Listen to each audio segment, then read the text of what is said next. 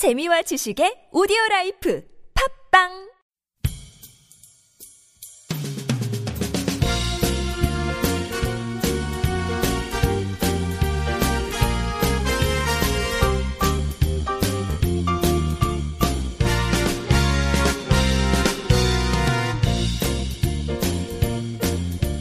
자, 두 번째 이슈입니다. 뭡니까? 네, 두 번째는 북한의 양계장 소식을 준비했습니다. 양계장. 네. 닭 키우는 곳이죠. 네, 북한에서는 양계장이라고 안 하고 닭공장이라고 합니다. 닭공장. 네, 닭을 근데- 만들어내는 공장 뭐 이런. 어, 그 남, 남쪽식으로 푸른 거예요, 지금 양계장이라고? 네, 그렇죠. 음, 닭공장. 네. 그게 더 정감 있네. 근데 왜 느낌이 어. 공장이라고 하면 기계가 막 돌아가면서 기계를 찍어내고 상품을 찍어내는 그런 느낌이잖아요. 만약 우리가 그 광우병 촛불을 할 때그 네. 느낌 있잖아요. 공장식 도축, 네. 공장식 사육, 뭐 이런 식의 그렇죠. 굉장히 안 좋은 인상인데. 어감이 좀 안 좋은데 북에서는 오리 공장 뭐 이런 네, 식으로 공장이라는 표현을 많이 쓰더라고요. 음, 이번에 준비한 양계장은 사리원에 있는 양계장입니다. 네. 연합뉴스 TV가 보도를 했는데요. 사리원 양계장의 특징이 있어요. 풍력과 태양열 에너지를 이용해서 전기 문제를 해결하고 있다. 이렇게 소개를 했습니다. 그것만 가지고, 예. 음, 풍력, 태양열. 북이 바람이 많은가? 그건 알 수가 없죠. 아니, 동해 쪽 가면은 네. 동해 쪽 아, 약간 이쪽 속초 이쪽 가 보면은 거기 언덕배기에 이렇게 풍력 발전소를 돌리더라고. 예. 그래서 북은 더 바람이 많이 불 것 같은 생각도 드는데 어쨌든 네. 풍력과 태양열로 네. 그걸로 공장 하나를 돌린다는 거네요. 그렇죠. 이 공장에서 근무하는 기사장 인터뷰가 나왔는데요. 기사장이라고 하면 뭐냐면은 공장이나 기업소 같은 데서 기술 지도를 하는 책임자를 기사장이라고 부릅니다. 음, 이 기사장 정인철 기사장인데 수십 대의 풍력 발전소와 태양열 전지판을 설치하고 그에 따른 결합형 자연 에너지 발전실도 공장 자체의 힘으로 꾸려 전력을 생산하고 있다. 그래서 이 전력 관리 체계를 다시 정립해서 조명, 물 보장, 사료 공급, 청소 이런 것들을 모두 전력으로 자체 해결하고 있다. 음. 이렇게 얘기를 하고 있습니다. 얘기 들어보니까 풍력 발전소에서 나오는 전기랑 태양열에서 나온 전기랑 이게 합쳐가지고 네, 발전실을 운영하고 네, 이걸로 여러 가지 조명물, 사료, 청소면을 다 한다는 거네요. 네. 자동화 되어 되겠네. 그렇죠. 공장이? 그러니까 뭐 사료 주는 거, 물 주는 거, 청소하는 거 이런 게다 음. 자동으로 전기를 이용해서 자동으로 되고 있다는 거죠. 음, 공장식이네. 네, 그러니까 공장이죠. 네. 이게 유명한 거예요? 이 양계장이? 아, 사리원 양계장이 평양에 있는 양계장만큼 그렇게 유명하지 않습니다. 평양에 이제 다섯 개 양계장이 있다 그러거든요. 대형 양계장인데 네. 이런 데가 이제 제일 유명하고 사리원은 뭐 사실 지역이잖아요. 지방에 있는 양계장이 그렇게 유명하지는 않은데 음. 어, 김일성 주석도 그렇고 김정일 국방위원장도 현지 지도를 해서 좀 이렇게 많이 알려져 있습니다. 음. 최근에 2008년도에 김정일 국방위원장이 현지 지도를 했고요. 거기서 정연한 종금 공급 체계 수립과 사육의 과학화 등을 통해 주민들에게 더 많은 고기와 알을 공급해야 한다. 이렇게 강조를 했다 그래요. 종금이 뭡니까, 종금? 예, 종금은 종합금융이 아니고요. 종자닭을 얘기하는 겁니다. 종자다. 그러니까 우리가 흔히 이제 말 하면 종마 있잖아요, 종마. 종마. 예, 그러니까 말 이제 혈통. 예, 좋은 말을 낳기 위해서 좋은 순말을 구하잖아요. 예. 그런 걸 이제 종마라고 하듯이 어, 어. 닭도 마찬가지로 음. 닭이 그 영원히 살면서 알을 낳을 수는 없으니까 계속 암탉을 생산을 해야 되잖아요. 네. 예, 그러려면 좋은 혈통의 수탉들을 이제 준비를 해야 된다는 거죠. 음, 음. 그걸 이제 종금이라고 음. 얘기를 합니다. 종자닭. 네. 음, 이거를 공급해야 된다. 네. 예, 그리고요. 북한이 이 양계장 닭 공장이 상당히 대형화돼 가지고 음. 많이 건설이 되고 있어요. 네. 근데 최근에 이걸 현대화하는 그런 바람이 불고 있습니다.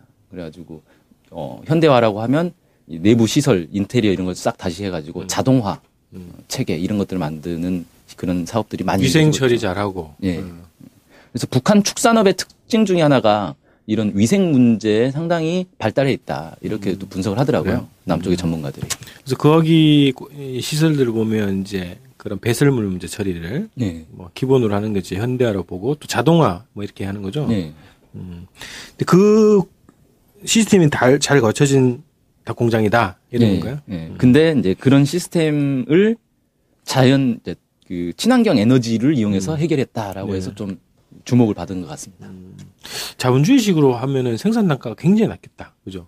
음, 그렇죠. 알이든 뭐 닭이든 네. 그죠? 생산비가 거의 뭐 석유가 들어가지 않으니까 어, 괜찮겠죠. 네.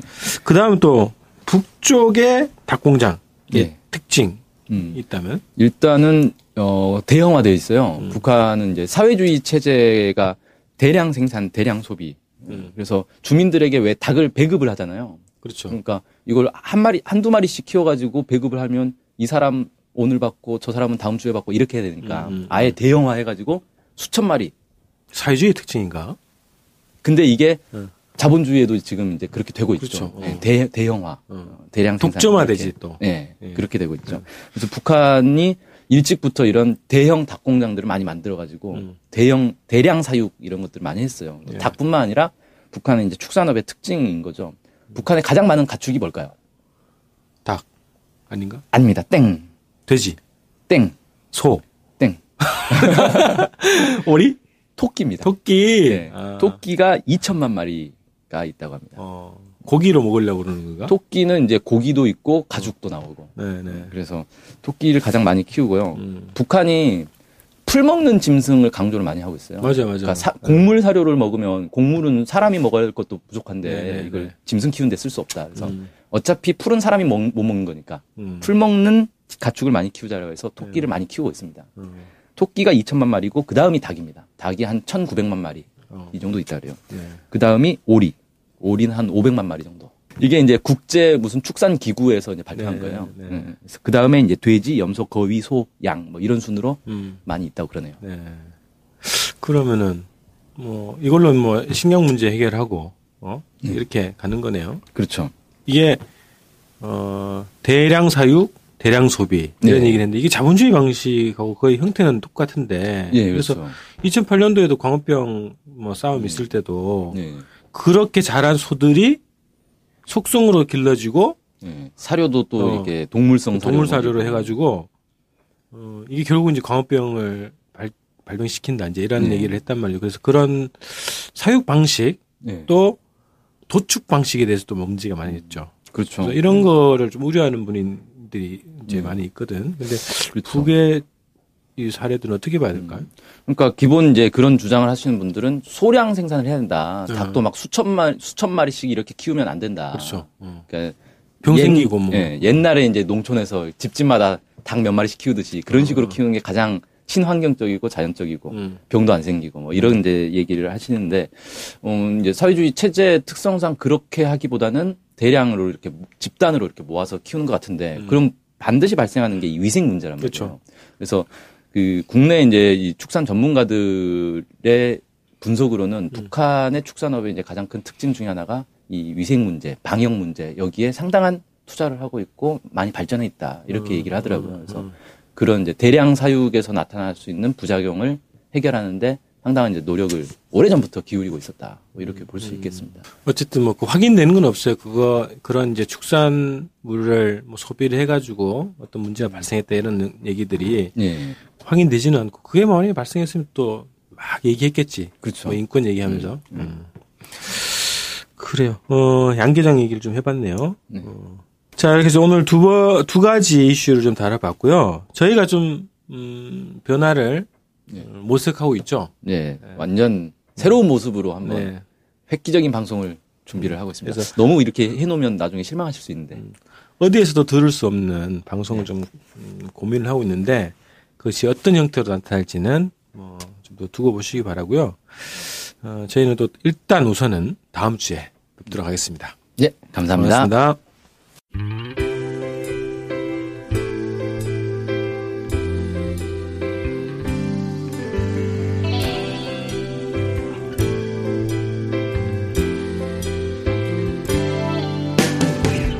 북한 소식을 알고 싶은데 일목요연하게 정리된 사이트나 언론사가 없네요. 네, 많은 언론들이 북한 소식을 다루긴 하는데 믿을 만한 것도 부족하고 한눈에 쉽게 보여주는 것도 없죠.